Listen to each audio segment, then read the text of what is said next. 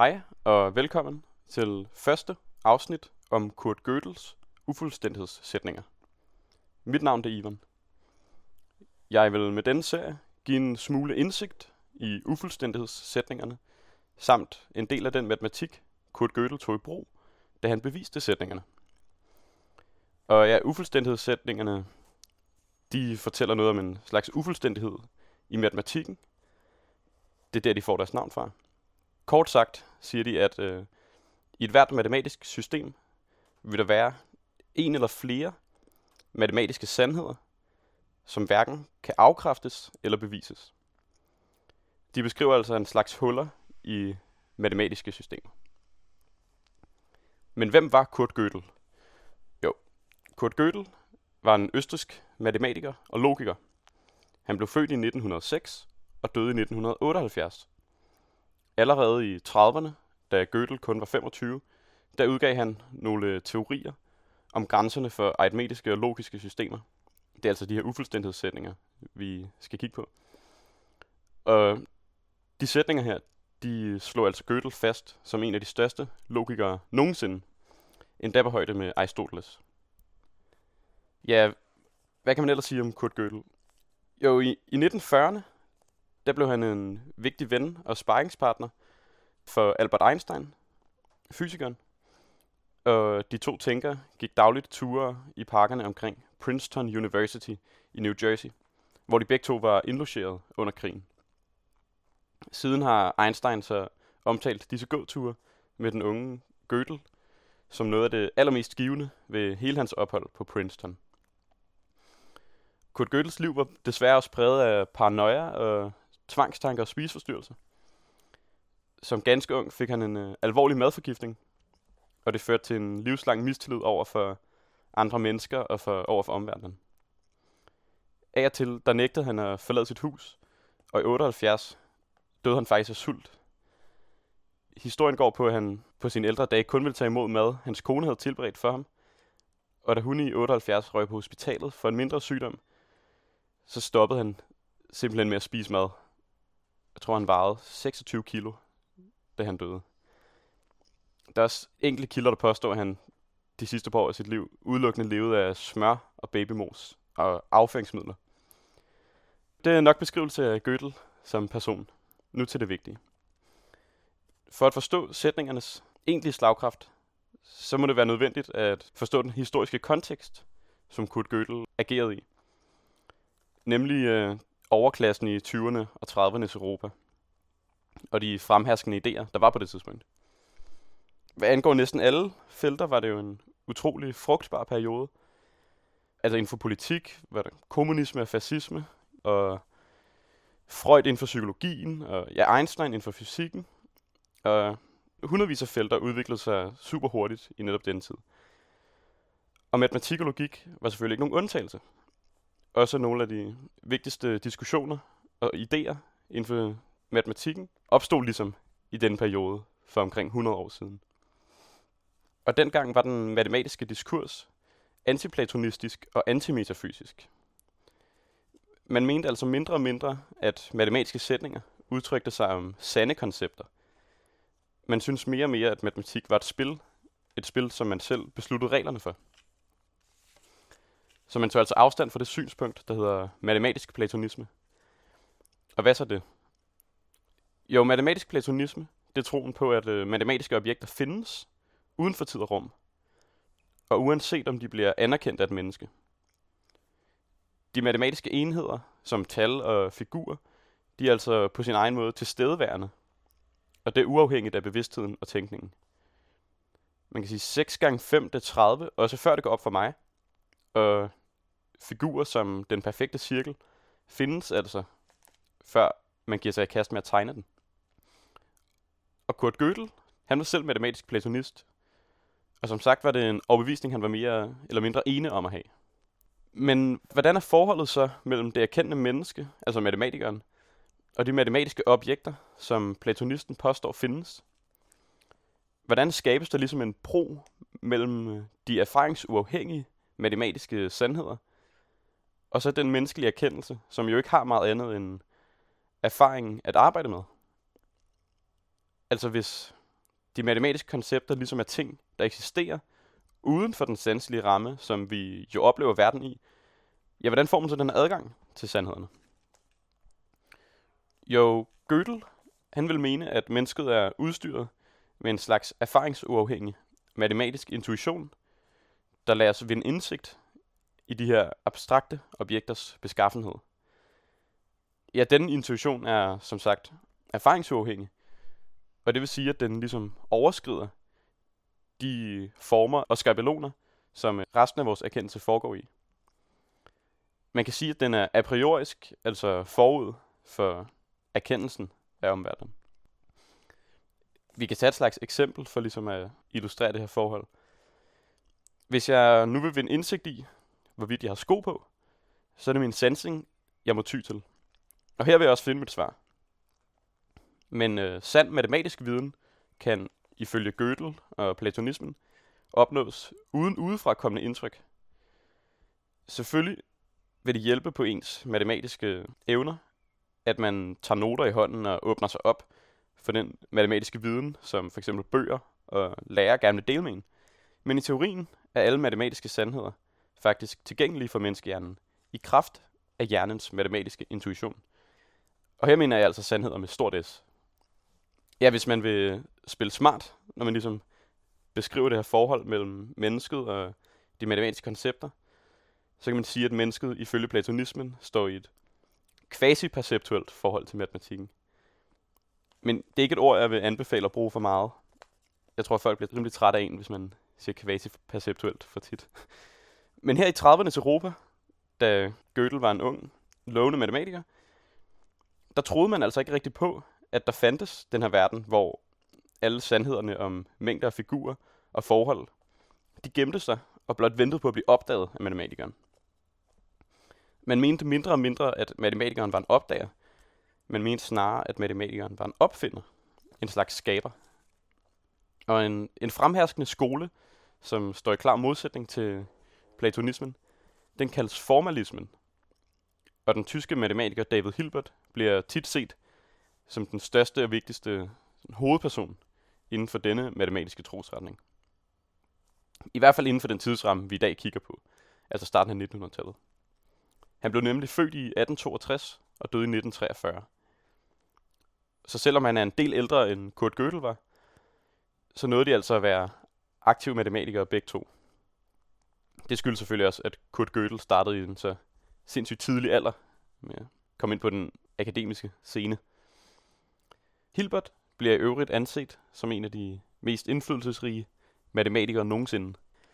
Så det er altså nogle af historiens allerstørste matematiske figurer, vi har med at gøre. Men tilbage til det formalistiske matematiksyn. Modsat platonismen, som jo synes, at tal, figurer og lignende er udtryk for virkelige, abstrakte enheder, så mener formalismen, at matematik er et rent spil. Et spil uden sandhedsværdi. For formalismen er matematisk arbejde udelukkende at vælge sig et sæt forudantagelser, såkaldte aksiomer, og fremgangsmåder, der ved hjælp af beviser lader en skabe nye sætninger ud fra aksiomerne og i forvejen genererede sætninger. I grove træk er disse elementer fælles for alt matematisk arbejde, men det særlige ved netop formalismens måde at gøre det på, er, at den ikke tillægger aksiomerne, beviserne og sætningerne nogen som helst metafysisk sandhedsværdi. Dine forudantagelser må altså være lige så skøre og arbitrære, som man kunne tænke sig, så længe der ikke er selvmodsigelser. For det formalistiske projekt går kun op i bevislighed, og beviser i et selvmodsigende system er ikke til meget nytte. Det vil jeg meget gerne demonstrere til allersidst. Men det er, det er altså rigtig vigtigt at forstå, at for formalisterne, så er bevislighed det tætteste, man kommer på sandhed. Bevislighed og sandhed er nærmest synonymer hos formalisterne. For her mener man altså ikke, at de matematiske sætninger siger noget med sikkerhed om hverken den fysiske eller metafysiske verden. De matematiske sætninger siger kun noget om sig selv, og om det system, de fungerer i. Selvfølgelig vil formalismen anerkende, at det tit og ofte er tilfældet, at en udvikling eller ting i den virkelige verden synes at kunne beskrives utroligt nøje ved hjælp af matematik. Men for formalismen er der altså ikke et krav for noget matematisk system, at det ligesom skal kunne påduttes virkeligheden. Al matematik er et øh, spil, ligesom skak og ludo er. Og der er intet hinsides de udledte sætninger og de selvvalgte aksiomer. Det er en rigtig god måde at huske formalismen på. Det er dem, der siger, at matematik er et spil. Modsat platonisterne, der siger, at matematiske koncepter findes. Og dette syn på matematikken, altså det formalistiske, det er sjovt nok også det, som de fleste matematisk uinteresserede deler. Og det giver måske meget god mening, hvis man nogensinde har prøvet at forstå et af de regneprogrammer, der bliver brugt i gymnasiet, eller set nogen jonglere rundt med imaginære tal, så synes matematik ikke at være meget andet end en slags svær kabale eller et mystisk kodesprog, som kun de indvidede kan se det sjove i. Og resten af vores verden lader ikke til at blive hverken større eller mindre af, hvor mange decimaler pi man har fundet, for eksempel.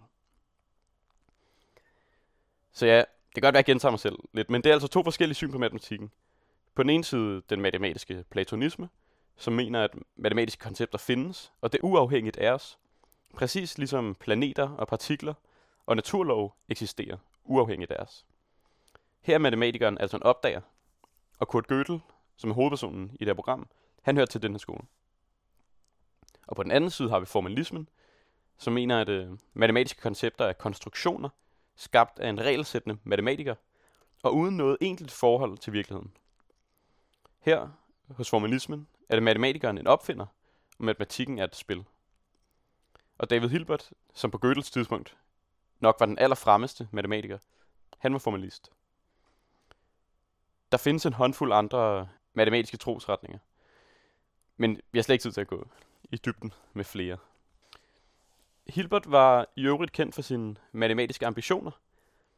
Han havde en vision om et matematisk system med et så komplet sæt aksiomer, at alle mulige matematiske sandheder skulle kunne lade sig bevise. Det skulle altså være fuldstændigt. Desuden skulle dette system være konsekvent. Og det vil altså sige, at for enhver sætning i systemet, skulle enten den sætning selv eller dens nægtelse være sand. Ikke sand på samme måde, som platonisten mener det selvfølgelig. Mere sand inden for spillets egne præmisser, og i relation til spillets præmisser. Ja, man skal mere forstå det sådan, at Hilbert vil finde nogle øh, matematiske spilleregler, så stringente og komplette, at ingen tvetydigheder kunne findes i systemet. Desuden skulle det være i stand til at bevise, uden udefrakommende hjælp, at systemet selv var konsekvent, altså uden selvmodsigelser. Jeg bør nok lige forklare, hvad aksiomer egentlig er for noget. Ja, aksiomerne er en slags forudantagelse. Det er ligesom de præmisser, man bygger resten af sin videnskab ud fra. Og aksiomer har den særlige egenskab, at de ikke behøver at blive udledt af noget forudgående. De er ligesom det nederste og oprindeligste fundament. Inden for geometrien er der for eksempel et aksiom, der hedder, at mellem to punkter findes der altid en, og kun en, lige linje, som går gennem de begge. Og det kan jo godt synes åbenlyst, men det er nok den allervigtigste del af skabelsen af et formelt system, at man udvælger sig nogle øh, gode aksiomer. Det er hovedsageligt ud fra disse, at øh, resten af matematikken opstår nemlig. Og selvfølgelig har matematikerne også forskellige holdninger til ideen om aksiomer. For eksempel vil formalisterne, som David Hilbert, nok mene, at aktionerne er en slags strategisk plantet frø, som mest mulig matematik skal kunne springe ud af. Og i denne øh, antiplatonistiske matematikanskuelse lægger også ekstra meget vægt på systemets startspræmisser. For som vi tidligere så, så gives der jo ingen anden matematisk sandhed end den indbyrdes harmoni, der er mellem sætningerne. Det er altså den eneste matematiske sandhed, det giver mening at snakke om. Den, der er i forhold til systemets regler Øh, og netop derfor er valget af aktioner så essentielt, når man ser matematik som et spil. Resten af matematikken skal nemlig balancere på startspræmisserne. Og som en kontrast til dette kunne man selvfølgelig kigge på det mere platonistiske matematiksyn. Her hersker der jo en tro på de matematiske koncepters evige og uafhængige tilstedeværelse. Og derfor er hele den der formalistiske skaberrolle taget ud af det at være matematiker. Her ser man jo matematikeren som en opdager frem for en opfinder. Og derfor tænker man ikke, at det et formelt system og alle dets sætninger ligesom er noget, man uden videre skaber. Måske lidt for simpelt kan man sige, at det er dette styrkeforhold mellem matematikeren og matematikken, der ligesom er den vigtige forskel mellem det formalistiske og det platonistiske matematiksyn. Altså om det er matematikken, der er underlagt matematikernes opfindsomhed, eller omvendt om det er matematikeren, der er underlagt matematikken. Og inden for platonisterne er der selvfølgelig også delte holdninger til ideen om axiomer. For eksempel er der nogen, der nok vil mene, at det gælder om at finde de mest logiske aksiomer. Altså ikke nødvendigvis dem, der fører til mest mulig matematik, men mere en slags sande i gåsøjne aksiomer. Andre platonister vil nok mene, at øh, de matematiske aksiomer hverken er noget, man skaber eller finder, men simpelthen nogle former eller en, en slags medfødt viden, som øh, tænkningen a priorisk vil fungere i, forud for al erfaring. Men tilbage til David Hilbert. I starten af det sidste århundrede var det på mode at skabe sine egne formelle axiomatiske systemer. Og Hilbert var også en af dem, der forsøgte sig med det her. Som sagt havde han en drøm om et slags formelt supersystem, uden selvmodsigelser, og med en særlig evne til at bevise sig selv fri for selvmodsigelser. Altså et fuldstændigt og i sin egen ret konsekvent system. Dette kaldes øh, Hilberts program, eller hilbertiansk optimisme, altså troen på et sådan system. Men man, man skal huske, at det ikke, det ikke var for hyggens skyld, at Hilbert ligesom ville skabe dette skudsikre system. Det kom som en konsekvens af, at der var en masse, der havde fundet paradoxer og øh, selvmodsigelser i de matematiske systemer, man brugte. Så han ville skabe et, øh, et bombesikkert fundament, som matematikerne kunne arbejde med. Og nu skulle det gerne være lykkes for mig at sætte scenen. Jeg håber, I vil lytte med næste gang, hvor vi kigger på de egentlige ufuldstændighedssætninger, efter at have gennemgået øh, en lille smule af Gödels bevis. Det bliver super skørt og spændende og syret og nørdet. Og så, øh, ja, så lovede jeg, at jeg alligevel demonstrere, hvorfor selvmodsigelser i et formelt system fører til, at man kan bevise alle ting. Det vil jeg prøve at demonstrere med et eksempel. Hvis nu vi antager to præmisser, som er modsigende, det kan fx være et, at jeg har en næsepiercing, og to, at jeg ikke har en næsepiercing. Her har vi altså to aksiomer, som er åbenlyst modsigende. Men for eksempel skyld antager vi, at de begge to er sande. Nu lyder der så en sand sætning, der hedder, enten har jeg en næsepiercing, eller også har jeg en hat på. Og jeg ved, det er en sand sætning, fordi jeg ved, at den ene del af den er rigtig, altså at jeg har en næsepiercing. Det var jo en af mine startspræmisser. Men min anden startspræmis var, at jeg ikke har en næsepiercing. Og derfor følger det logisk, at jeg nødvendigvis har en hat på.